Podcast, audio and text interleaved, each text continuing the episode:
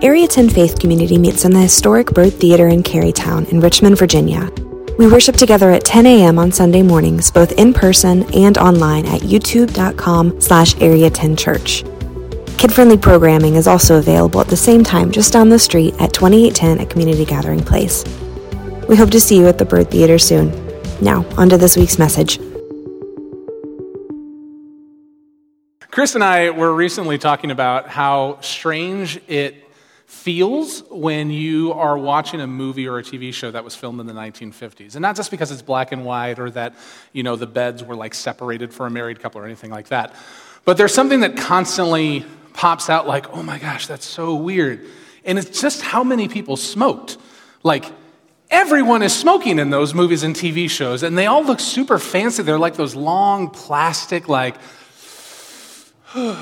like they just look, and it's like, and we look back on that, you know, in 2022, 21st century America, and we go, how did they ever think that was a good idea? Because we, we kind of know the implications of smoking now, right?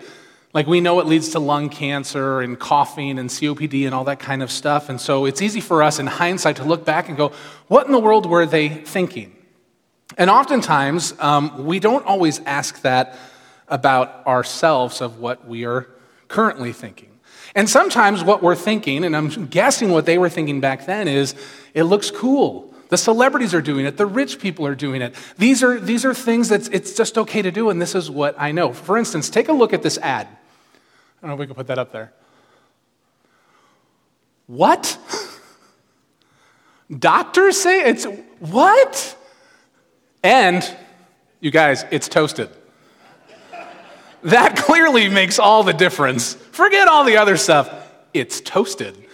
Like that, that's the reality. And, it, and it's easy for us now, I think, to look back and go, how in the world did they have their heads so buried under the sand with the realities of smoking? And so, just like a thought experiment, if a time traveler showed up here today, whoop, whoop, whoop, they show up on stage, and they're from, you know, the year 2092. What do you think would be the things that they look at us now and go like, "What are you doing?" And we could probably come up with lots of different things. Maybe, maybe, hold on, maybe everyone in 2092 is vegan. And I know some of you right now are going, "Well, kill me now, I'm done." maybe they have figured out ways to process vegetables so much that it really does taste like meat and, and, and the texture is like meat. Not like the Beyond thing where they use the beet juice to make simulate blood, which is just really gross on so many levels. But anyway, but they, they come to us and they're like, What are you doing?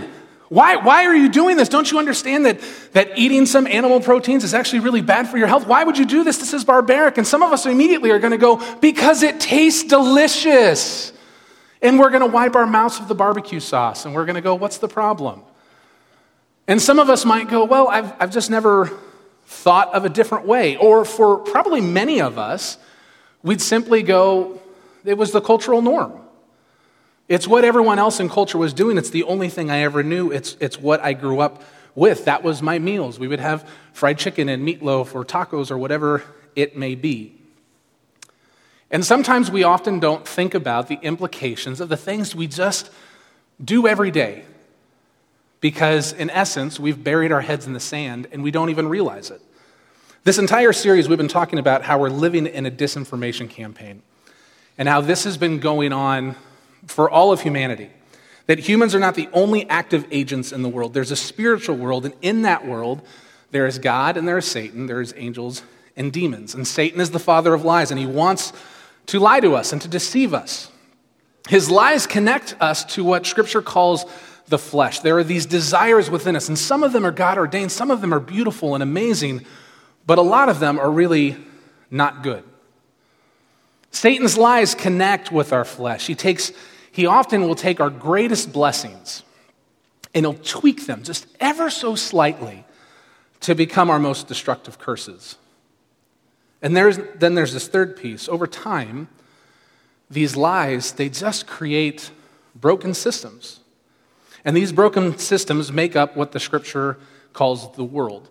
Now, in the New Testament in particular, there are two uses of that, world that, we, that, that word world that we see most often. One is in the, the Greek term cosmos, meaning everything on this planet, all life, all of those things. It's the kind of word that we see in John 3.16 that a lot of us are aware of, that have heard of John 3.16 before. For God so loved the world, the cosmos, that he gave his one and only son. So there's this sense that the world is a good thing. It's God's creation. God loves it. He loves it so much. He loves us so much that He sent His Son to die and have victory over death so that we can have new life, that we could be promised a, a new heaven and a new earth. Um, but there's also another meaning of the word. Often in Scripture, world will refer to a general pattern of secular society, meaning uh, a broken system of people who do not believe in God nor choose to follow God.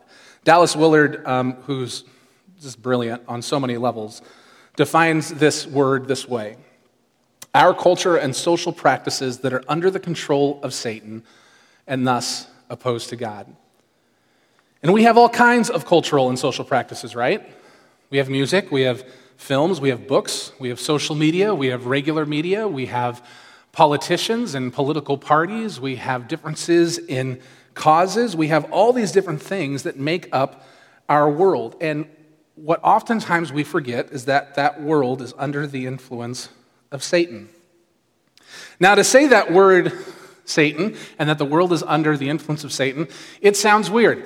I'm a skeptic by nature. I'm unfortunately cynical by nature. So when someone starts to talk about spiritual realities, it makes me uncomfortable because I immediately go like, "Come on. Really? You're really going to tell me some little red dude with horns and a pitchfork and a sharp tail and a forked tongue is, is hiding behind the curtains like in The Wizard of Oz and he's just pulling all the strings of humanity? Well, yeah, kind of. He may not look the way we think he looks. He may not be a cartoon character or what we assume that he is because of the various depictions throughout uh, history. But it doesn't take much effort to look around us to look in our own lives and see that his fingerprints are everywhere. Just look at some of the most uh, recent statistics that have been published. The number of people who claim to have no close friends has quadrupled in a generation. The number of people who have committed suicide has risen by a third since the year 2000. The number of people suffering from depression is up 57%. 54% of Americans say no one knows me well. We continue to see upticks in opioid addiction, alcoholism, sexual addictions, and sexual brokenness. We have a record rise in hate crimes, extreme political polarizations, a high rate of violence in our city, city centers. There is statistic after statistic out there that would suggest that our world, the entire system, is not doing great. And what do we do often in those times? We try and find someone else to blame. We'll blame the other political party. We'll blame the people that don't believe the same things that we believe. And we just end up being that Spider Man meme where we're all pointing at one another and not actually saying anything. And the reality is, is that Satan is constantly at work, and it's just not that hard to be seen. Our staff, our elders at this church, know this to be true because we talk with you. We know where many of you are at in your lives. We know where we're at in our lives. We know the hurt that we've experienced, the wounds that we're trying to heal, the unexpected tragedies that we face. Always kind of feeling out of place in the world around us, and we, we don't always know what to do. It's, it's rough. It can be rough. I've been a follower of Christ for over 20 years. And the longer I'm a Christian, honestly, the more questions I have. and yet, the deeper my faith becomes while also just how real I see the darkness in the world that exists.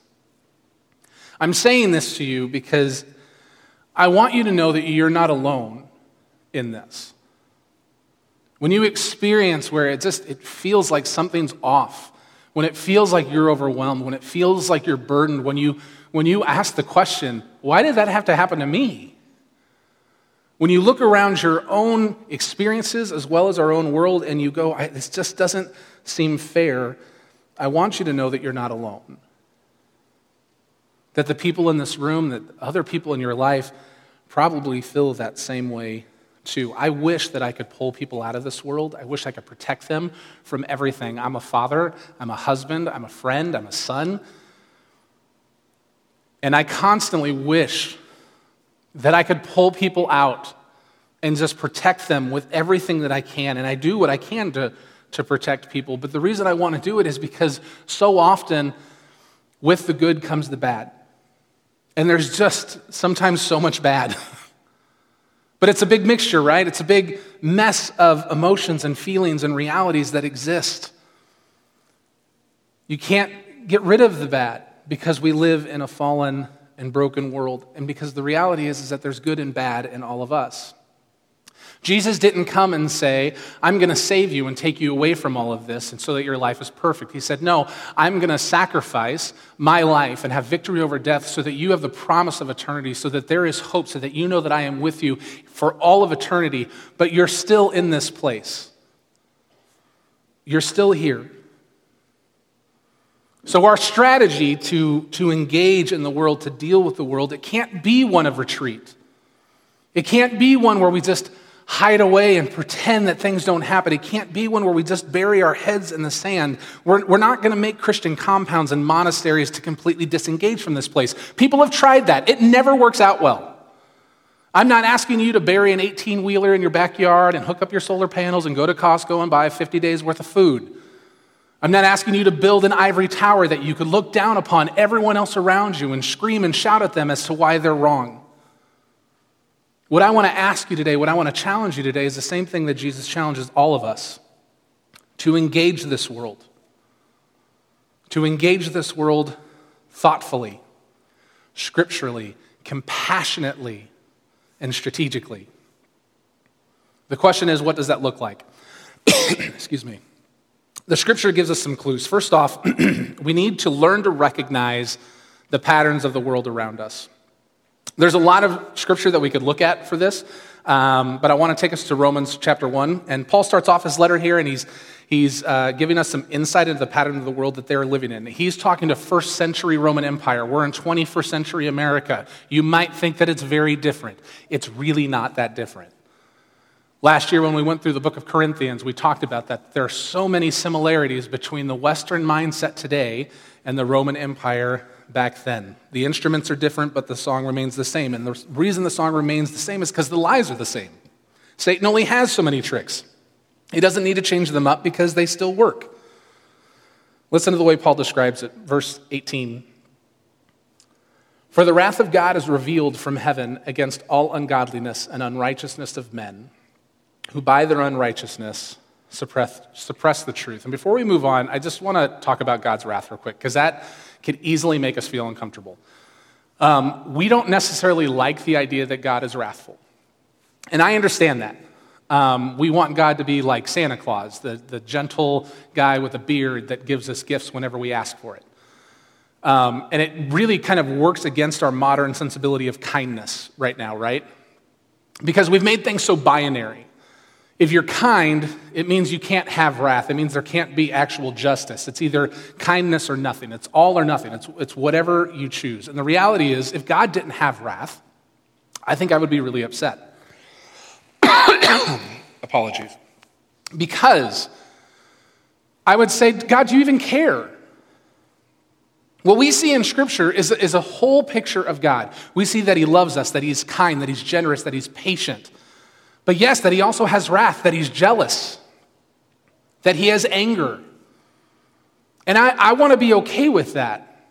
Because when I look around at the world today, when I see genocide and sexual exploitation and abuse and murder and crime and war and racism, there are things where righteous anger is okay. But what I've had to realize is that I'm not always a good judge of what that looks like. And so I trust that God is. And I'm okay with him having wrath about it. But notice the description of the pattern of the world that is in play. It was in play in the ancient world and is in play now. Here's what happens the evil is within us. Sinful desires are within us. This has been true since we blew it in the Garden of Eden. Paul calls it the ungodliness and unrighteousness that suppresses the truth. Yes, the world out there is corrupt, for sure for sure. But let's not forget that the line between good and evil runs straight through the human heart. The problem is not those people out there. The problem is with the person in here, with, with my sinful nature, with your sinful nature that Paul says makes us suppress the truth. Not only will we go along with Satan's lies and the illusions he is creating, but we will join in on those lies and actively suppress the truth. We will actively bury our heads in our sand. In our post truth world, when we don't know what truth is anymore, have you noticed that truth is basically irrelevant nowadays? It's not even just not having truth, but in the process, we're, we're denigrating goodness and beauty. It's, it's gone so far beyond simply not knowing what truth is and redefining truth altogether to be whatever feels right for you in that moment or whatever you're trying to convince someone of.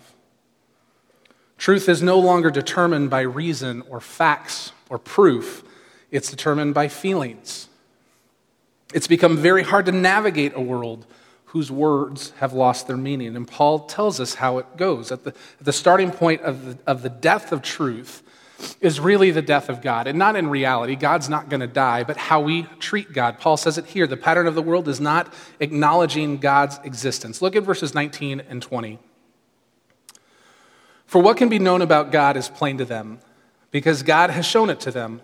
For his invisible attributes, namely his eternal power and divine nature, have been clearly perceived ever since the creation of the world in the things that have been made, so they are without excuse. It's easy to say we didn't know.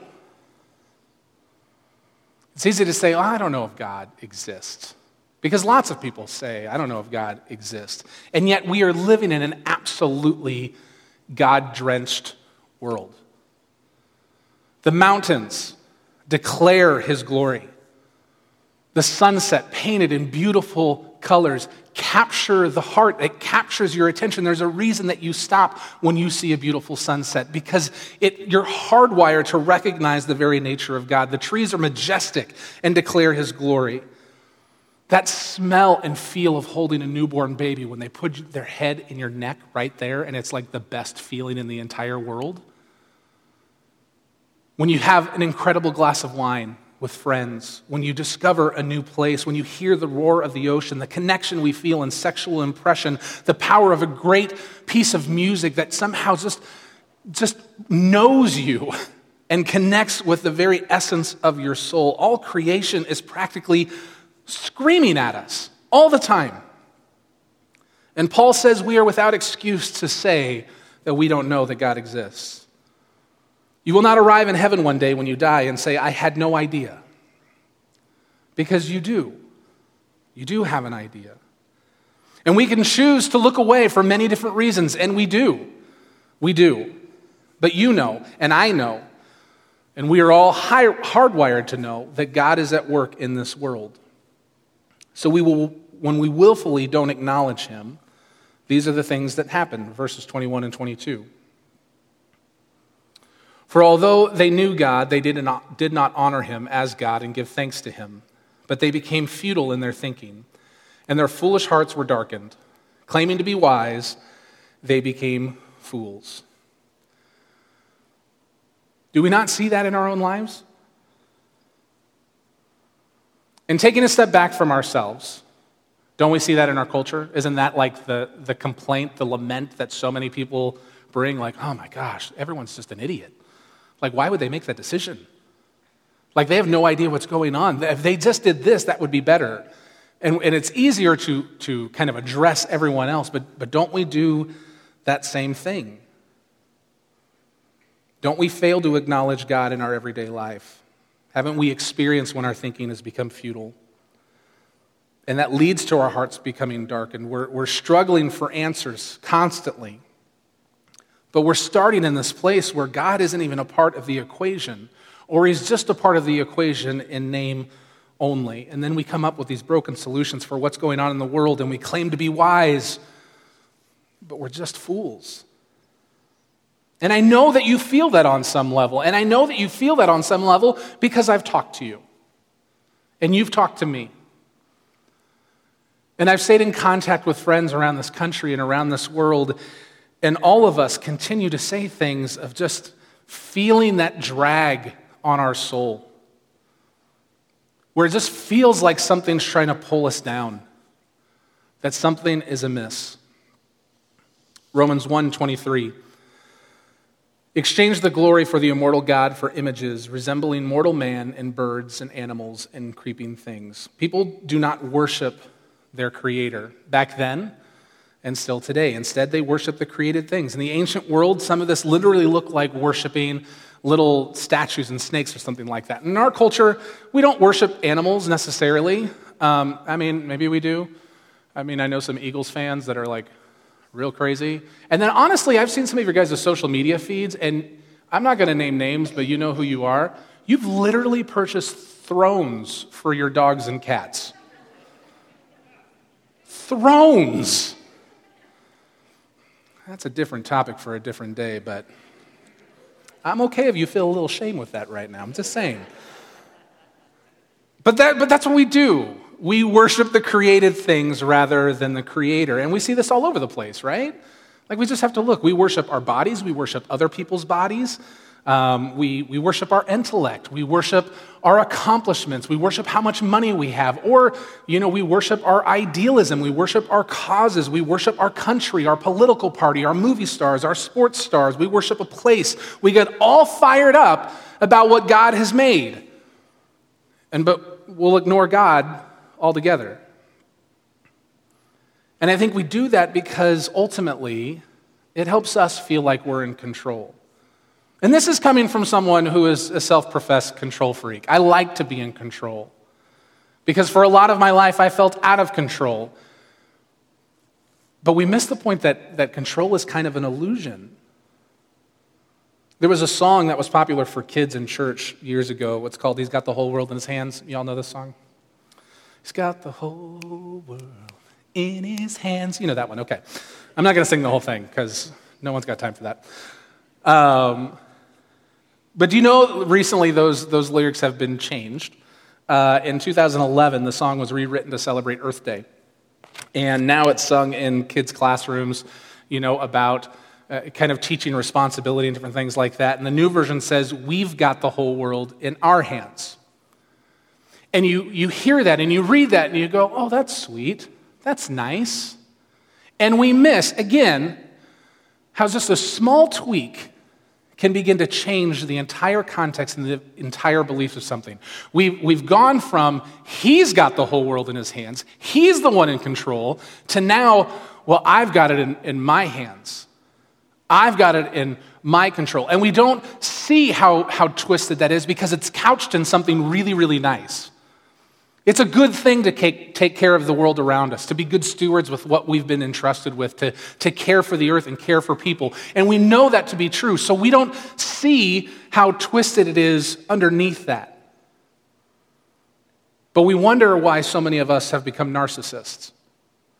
We wonder why so many of us are neurotic. We wonder why so many of us are control freaks. Because this is one of those broken systems that exists in our world that we are the ones that ultimately have the control. That's our world. That's the world we live in. And it unravels quickly when you begin to pull on the threads and begin to be aware of how broken these systems really are. Go home and read the rest of chapter one. Paul walks you through how dark it gets. And I'm not asking you to read that so you can get like sad and depressed. I just want to ask you to, to read it and, and have your eyes open so that you're aware and are able to recognize the pattern of the world around us. We just, we have to be willing to think deeply about what is going on in our lives and in our culture. The second big thing this morning that I want to tell you is renew your mind as a strategy for nonconformity. That basically sounds like I'm asking you all to be punk rockers. Like, we're going to get like Liberty Spikes, Black Flag, London Calling, all that kind of stuff. Do I not have any punk people in here? Okay, four of you, cool. We'll have a party later. Renew your mind as a strategy of nonconformity. Staying in the letter Paul writes to the church in Rome, listen to Romans chapter 12, 1 and 2. I appeal to you, therefore, brothers, by the mercies of God, to present your bodies as a living sacrifice, holy and acceptable to God, which is your spiritual worship. Do not be conformed to this world, but be transformed by the renewal of your mind, that by testing you may discern what is the will of God, what is good and acceptable and perfect. This text is actually really foundational um, at A10. You see it inform some of our values on, on why we do what we do. It's the basis of the transformation class that Chris teaches um, every year. Asking that question, challenging ourselves that question of how do we renew our minds? How do we take hold of our thoughts? How do we live this out? As we draw close to Scripture and know that God is calling us to live out this truth, how do we do that? These are the questions that we want to, to wrestle with. And a primary way that we don't conform to the pattern of this world is highlighted in what we just read in Romans 1 it's renewing our minds. We are, as followers of Jesus, supposed to be engaged in the ongoing process of mind and soul renewal and transformation. How you think five years from now should be different than what you think now and how you think.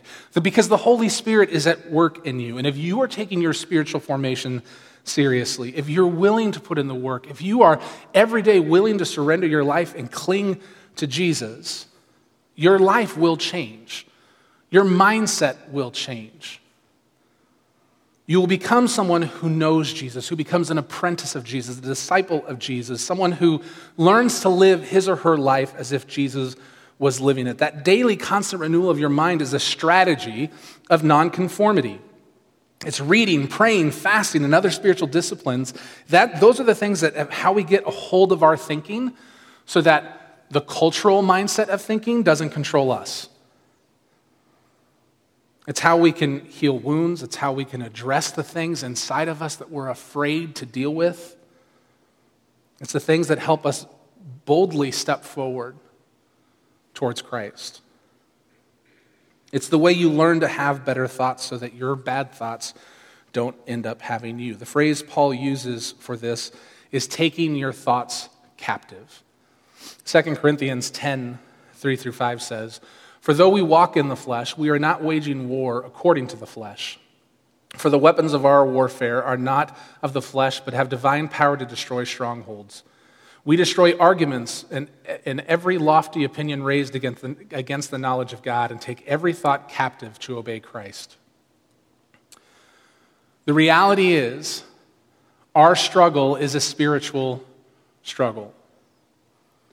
We're not just going to learn 10 tips on how to have a great mindset. We're not just going to talk about how to incorporate grit into your life and all these different mental techniques we can share those with you. I could give you 10 habits of mentally strong people right now. I could point you to people like Brene Brown who just have a lot of information on what it means to be vulnerable and to continue to move forward in life. I could give you lots of articles from psychologists and counselors and sociologists about how to get rid of stinking thinking or, or some article to help you just improve your life. But at the end of the day, at the end of the day, our problems are spiritual problems. And the longer we ignore that, the longer we're going to find ourselves in the same situations. Paul says we take captive those thoughts, like capture them. Unfortunately, I think the church has uh, a little bit of a sullied past about making other people the enemy, when usually the enemy isn't some other person or group. The enemy is more likely uh, what's going on in your head. And I see this in my own life. Recently, just unexpectedly, I was made aware of a wound that I have from my childhood that I wasn't expecting. I, I've done lots of counseling, I love counseling, big fan. And suddenly I was made very aware of this wound and how it is kind of connected to so many different things that I do in my life. And, and praying through that and working through that, one of the things that, that I heard from a counselor, a Christian counselor, was how often we run away from the fight. How often we, we run away from the pain because we're scared and we don't know what to do. And so we hide and we cope and we cover it up with so many different things. And when those demons whisper in your ear, really what we're called to do is, is engage with that. Take captive that stuff. Sneak up on your fear, sneak up on your thoughts, Throw a bag over its head, tie it up in a chair, and interrogate it. Don't run away from it. Don't flee from it. Don't hide from it because then you're just giving it control. God is saying, no, no, no, no, no. Look, these are spiritual issues. And if you're unwilling to sit with the uncomfortableness of your own brokenness, of the brokenness that surrounds you, that is going to be the thing that continues to control you. And he's saying there's freedom, there's joy, even in the midst of chaos, but we have to be willing to deal with it. How do we do this? Well, I, I can't give you that answer today. Um, but, trailer, uh, next week we are starting a brand new sermon series um, for six weeks called Fast and Slow, where really that's what we're going to be looking at. We're going to be looking at each week what does it look like for us to take captive our thoughts and how can we be transformed in our mind and our soul. Christians have been doing this for millennia. Many times they've gotten this right, sometimes they have spectacularly failed. We don't necessarily need new techniques, but we are going to need some tools, and we want to go back to the place continually where those tools are provided for us, which is Scripture. So I do hope you will join us with that. Finally, as we consider the world around us and the lies that we're hearing from Satan and the struggles we are in, um, just in our lives, let me leave you with this encouragement. Trust that Jesus is going to help you. And I know that is easier said than done.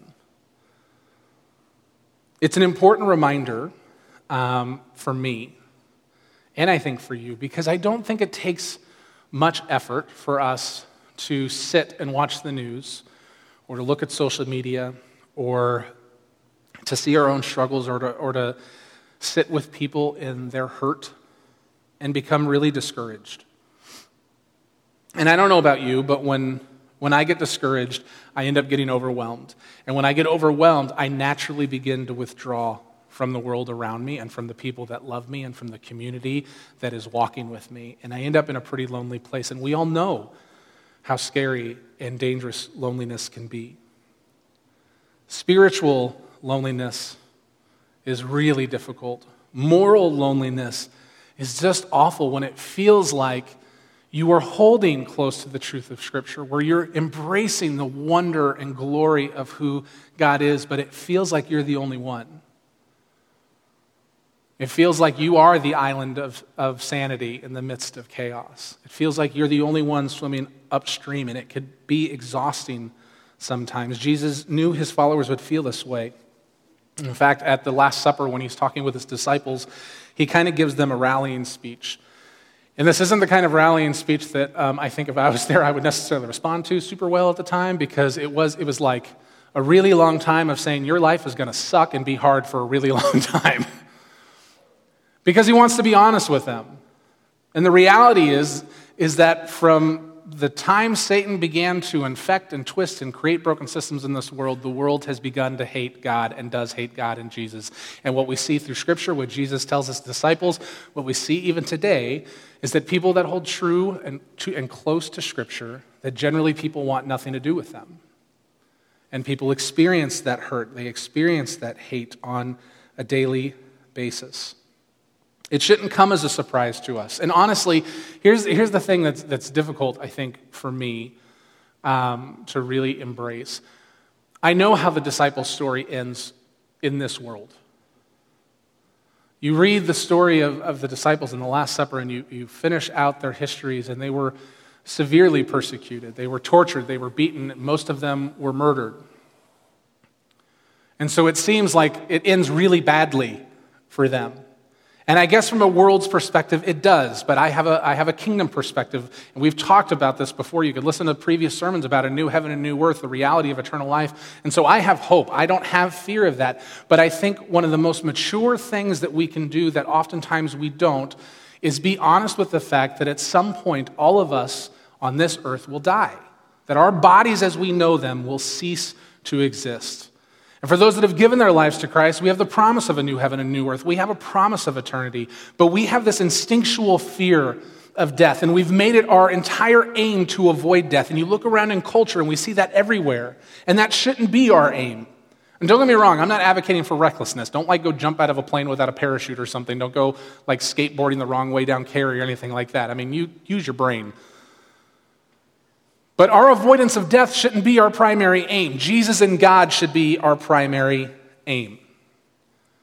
And this is what we see from the book of Genesis all the way through the book of Revelation. This is what we see throughout the, church, the history of the church. Is when we who are willing, willing followers of Christ have that mindset. our lives are drastically different. It shouldn't be a surprise to us that there are going to be people that may not like us because of what we believe. We're not of this world. We're not of this broken system. We're not supposed to be. This isn't supposed to be our reality. We may have to live in it, but we're connected to a different kingdom. And Jesus ends this talk with the disciples this way in John 16, verse 33. I have said these things to you that in me you may have peace. In the world you will have tribulation, but take heart, I have overcome the world. That's the truth. Jesus will be with you. Jesus is with you. He will help you. He has overcome the world, and so will you. If you surrender your life to Him and you cling to Him, Jesus talks to His disciples for whoever wants to come after me must take up his cross and follow me daily. It's daily surrender. And listen, I want to be responsible for myself. I want to make conscious choices of what I do, where I go, how I live. I want to do the work to participate in the transforming, transformation and renewing of my mind and soul. But at the end of the day, I have to cling to Jesus because ultimately He's the one that's going to change me. He's going to expose the wounds that need to be healed. He's the one that's going to give me confidence. He's the one that's going to make my path straight. He's the one that's going to fix the broken systems. He will make the sad things come untrue. He's the one that brings joy, and ultimately, He is the one that brings peace. He will set the world right one day, and I cling to that promise. So, my challenge to you today first is if you haven't given your life to Christ, um, you haven't gotten baptized into Him, meaning that you've made that decision that you're ready. You may not know everything, but you do believe, and you're ready to be fully immersed in water for the forgiveness of your sins and for the gifts of the Holy Spirit, then let's do that. I have no doubt that there are people in this room that are ready to follow Jesus. I have no doubt that there are people watching at home now or in the future for the same thing. Talk to one of our staff, reach out to us, email us. We have a, an app you could go through there, any of that kind of stuff, but, but let's do it. Because the truth is, the world has its grip on us, and it's lying to us all the time. And I want to challenge us to see it for what it is and enter Jesus' kingdom that exists here right now within the broken systems. Now, if you already have done that, then to you I say, what are you waiting for?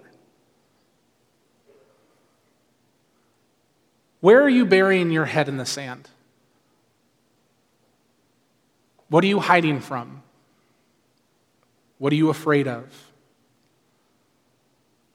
Because God is calling you to engage this world. He's not calling you to yell and scream and throw a hissy fit when things don't go your way. He's not calling you to stand in judgment over everyone else. He is calling you to engage this world thoughtfully, scripturally, compassionately, and strategically. So, what are you waiting for? I do sincerely hope that you will join us next week um, as we kick off our Fast and Slow series. I am super excited about it um, for, for so many reasons, uh, mostly. Uh, because I get to preach again, which is always fun. Um, that's not really the, the main reason.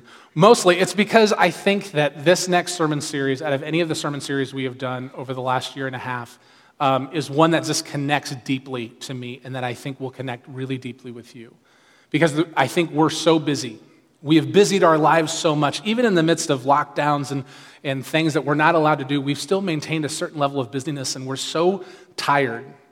And so I'm really just thrilled to be able to begin to dig into a lot of that information. So I hope that you will join us and I hope that you will continue on this journey with us. And I want to leave you with this one thing. Um, when I was a child, I was hurt by the church pretty deeply. And I never in my life thought that I would become a Christian, let alone a minister, let alone be standing in front of people teaching on several Sundays a year. Um, I had such deep hurt and hatred in my heart for God, for Jesus, for the entire church. And when I was 17 years old, that all began to change because I began to become aware of how many of the lies in our culture had infected my life. That's not to excuse the hurt or the pain that I felt from individuals who claim Christ. but it solidified in my brain just how deeply flawed all of us really are and how we have the opportunity to sit with people in our vulnerability, in our hurt, in our brokenness, to be able to encourage one another and challenge one another to follow Christ every day. So I hope, I hope more than anything else today that you hear this. God is right there. His kingdom is here. And if you want to be a part of it, you can be. Let's pray. Heavenly Father, thank you so much for all of who you are your goodness, um, your jealousy, your wrath, your holiness, uh, the way you come through for us, the way you challenge us, the way you heal us. God, as we end this message series, um, Lord, I pray that, that it doesn't fall on deaf ears, but we recognize that there are constantly things um, underneath the surface that Satan is trying to do to, to twist the truth, to become deep curses in our lives. Lord, I pray that we can show up for one another well, that we can battle with one another, that we can protect one another, that we can encourage one another, that we uh, can help one another draw closer to you. Lord, mostly, I, I just want to ask that your Holy Spirit be incredibly active in our hearts and our minds and our souls. God, that we don't become our own gods, that we don't bury our heads in the sand, that we don't look at the world in deep judgment, but that we're willing to address our own brokenness, that we can address how Satan has affected us personally, and that we can love people well, that we can engage this world well, thoughtfully, scripturally, compassionately, and strategically. God, I don't know where we're burying our heads in the sand right now, but I pray that you will point that out to us and you will give us the courage to move forward. It's in your holy name we pray. Amen.